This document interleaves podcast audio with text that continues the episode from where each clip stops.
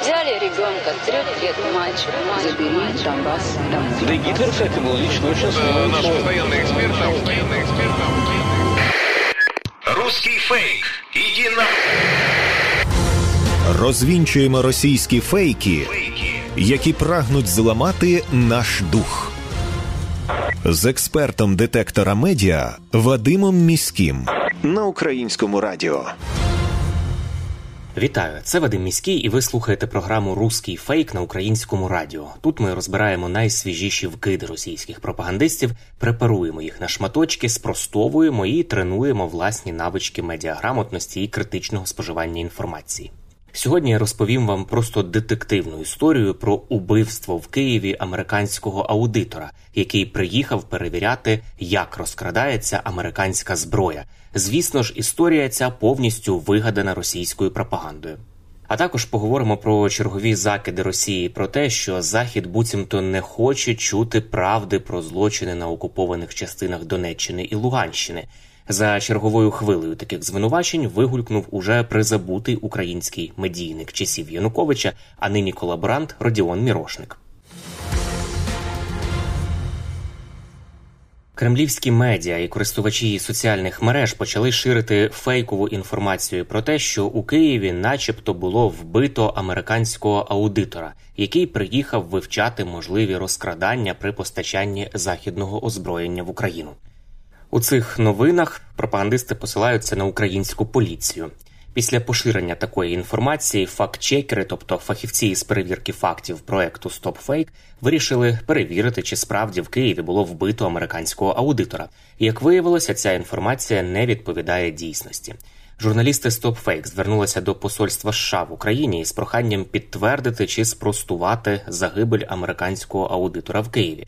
У посольстві їм відповіли, що новина, яку поширюють пропагандисти, є просто фейковою. Цитую: нам відомі ці непідтверджені повідомлення. Російські сили часто повідомляють про хибні смерті або захоплення громадян США із пропагандистською метою.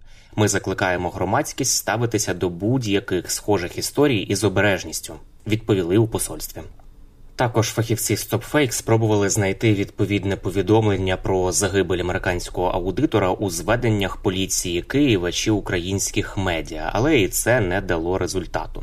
В цілому путінська машина пропаганди намагається змалювати Україну як колиску корупції, аби знецінити і знівелювати українські наміри щодо боротьби з корупцією і подальші євроінтеграційні заходи. Тому і вигадують фейки про те, нібито українські посадовці ладні навіть вбивати і позбавлятися західних аудиторів, аби лише не зафіксували якихось розкрадань західної зброї. Ну і треба також розуміти ширший контекст такої дезінформації саме зараз. Ми це розбирали у попередніх випусках. Нові і нові повідомлення про вигадані розкрадання західної зброї в Україні ширяться на тлі вторгнення організації Хамас на територію Ізраїля, і у Хамаса, як уже повідомляло ГУР, можуть знайти зразки західного озброєння, яке постачалося в Україну. Ці зразки це трофейна зброя, яку передали росіяни терористам Хамас. ОБСЄ не дає слово Росії через побоювання почути правду про війну в Україні. Хвиля таких гнівних заголовків прокотилася російськими виданнями. Цього разу кремлівські медіа обурилися через недопуск так званого посла МЗС Росії на засідання ОБСЄ зі співробітництва у галузі безпеки. Цим послом виявився Родіон Мірошник. Пам'ятаєте такого? Колаборант, а в минулому прес-секретар екс-президента і держзрадника Віктора Януковича, який втік до Росії. До початку російської окупації Мірошник очолював Луганську обласну державну телерадіокомпанію і був депутатом Луганської обласної ради. Ну і ось, власне, коментуючи цей інцидент, як мірошника не допустили на засідання ОБСЄ, російські змі заявили, нібито в ОБСЄ просто злякалися того, що представник Росії може розповісти незручні для західної громадськості факти. Що ж сталося насправді? Нині у форумі ОБСЄ зі співробітництва у галузі безпеки головує Канада, яка і відмовилася допустити на засідання незаконно призначеного Кремлем так званого посла МЗС Росії Мірошника, і це не має нічого спільного з русофобією або відмовою заходу дізнатися правду про тимчасово окуповані Росією українські території, як пишуть їхні змі. Рішення щодо недопуску мірошника на засідання пов'язане виключно із некомпетентністю такого посла МЗС Росії, який насправді є українським громадянином під слідством. 2014 року Мірошник пішов на співпрацю із російськими окупантами і увійшов до складу контрольованої Кремлем так званої адміністрації захопленого Луганська. Це фіктивний орган, як і посада фіктивна, і він не має нічого спільного з офіційною українською владою. А коли вже розпочалося повномасштабне вторгнення у травні минулого року, Мірошника підвищили до так званого посла ЛНР в Росії. І вже в серпні цього року Кремль призначив колаборанта Мірошника послом з особливих доручень зі злочинів київського режиму. Це така офіційна назва посади у них в Росії. І от тепер мірошник, який свого часу приносив присягу на вірність народу України, займається організацією так званого суду над Україною, такого собі маріонеткового російського процесу, який легітимним не вважатиметься, оскільки він не має нічого власне спільного із реальним судовим розглядом та міжнародним правом. В Україні Мірошник з 2017 року перебуває у розшуку. Колаборанту інкримінують вчинення дій, спрямованих на допомогу насильницькому поваленню конституційного ладу і захоплення державної влади, а також дій, спрямованих на зміну кордонів території та державного кордону України і участь у діяльності терористичної організації.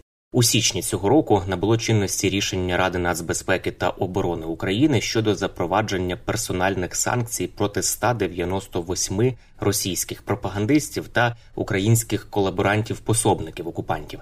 Серед них опинився і мірошник, якому на десятирічний термін заборонено виконувати низку дій від пересування Україною до здійснення фінансових операцій. Саме тому Канада, яка головує на форумі, не пустила на засідання ОБСЄ пособника російських окупантів Мірошника. Це обмеження ніяк не пов'язане із наступом на свободу слова, русофобією чи замовчуванням міфічних українських порушень, підозрюваним в участі у терористичних угрупованнях, не дають слова на міжнародних майданчиках. А постійні закиди Росії, що мовляв, Захід ігнорує злочини, скоєні на окупованих частинах Донеччини і Луганщини, легко спростовуються тим, що міжнародний кримінальний суд з 2014 року розслідує якраз такі ймовірні злочини проти людяності та воєнні злочини, вчинені в Україні в контексті російської війни. І МКС бере до уваги як українські, так і російські аргументи, а також докази від третіх країн і інформацію від представників громадянського суспільства. Про те, чи є перспективи на міжнародному рівні притягнути власне російських пропагандистів до відповідальності, наприклад, Скабєєву чи Соловйова, за те, що вони підбурюють до геноциду, розповіла журналістка видання Європейська Правда Марія Ємець, яка влітку провела тиждень у Гаазі, де розташовані міжнародний кримінальний суд, міжнародний суд ООН і де хочуть створити трибунал проти Путіна. Послухаємо, що розповідає Марія. Я поставила це запитання юристі високого рівня, яка власне була на цій дискусії про Україну і ордер для Путіна. Вона мені слушно зауважила, що так вже власне був прецедент у Руанді, коли місцевих медійників, які активно включилися в ті інформаційні меседжі, які врешті е, значною мірою посприяли розпалюванню цієї ненависті, що призвела до пиства людей, то те саме може відбутися в нашому випадку. Йдеться просто про те, щоб зібрати докази, належно це все діло юридично підготувати і е, винести в суд в такому вигляді, коли судді це переконає. І фактично докази шукати не потрібно, тому що їх повно в усіх російських медіаресурсах це можна просто перекласти англійською мовою і послухати, що власне багато експертів, які займаються темою пропаганди дезінформації, і так регулярно роблять. Тому тут все на поверхні, і можна припустити, що це буде якраз один з тих епізодів, який е, врешті дійде до суду, і ми там найшвидше побачимо якийсь рух. Це були слова журналістки європейської правди Марії Ємець. Ну а ми будемо сподіватися, що російські пропагандисти, які поширюють брехню та відбілюють злочинні дії російської влади і армії, знайдуть своє покарання у міжнародних судах. Прощаюся з вами до наступного випуску і нагадую, що довіряти будь-чому анонімному в інтернеті не варто, а перевірену інформацію можна завжди знайти на офіційних сторінках органів влади а також на ресурсах суспільного мовлення, українському радіо, телеканалах Перший та Суспільне культура, вебсайті Суспільне новини та у соціальних мережах Суспільного. І не забуваємо, що від нашої з вами поміркованості і зваженості при поширенні різного роду інформації, а ми це робимо щодня у розмовах із друзями чи в соціальних мережах. Зрештою залежить успіх всієї країни в інформаційній війні. З вами був Вадим Міський. До зустрічі. Русский фейк. Иди на... Розвінчуємо російські фейки, Фейки. які прагнуть зламати наш дух. З експертом детектора медіа Вадимом Міським на українському радіо.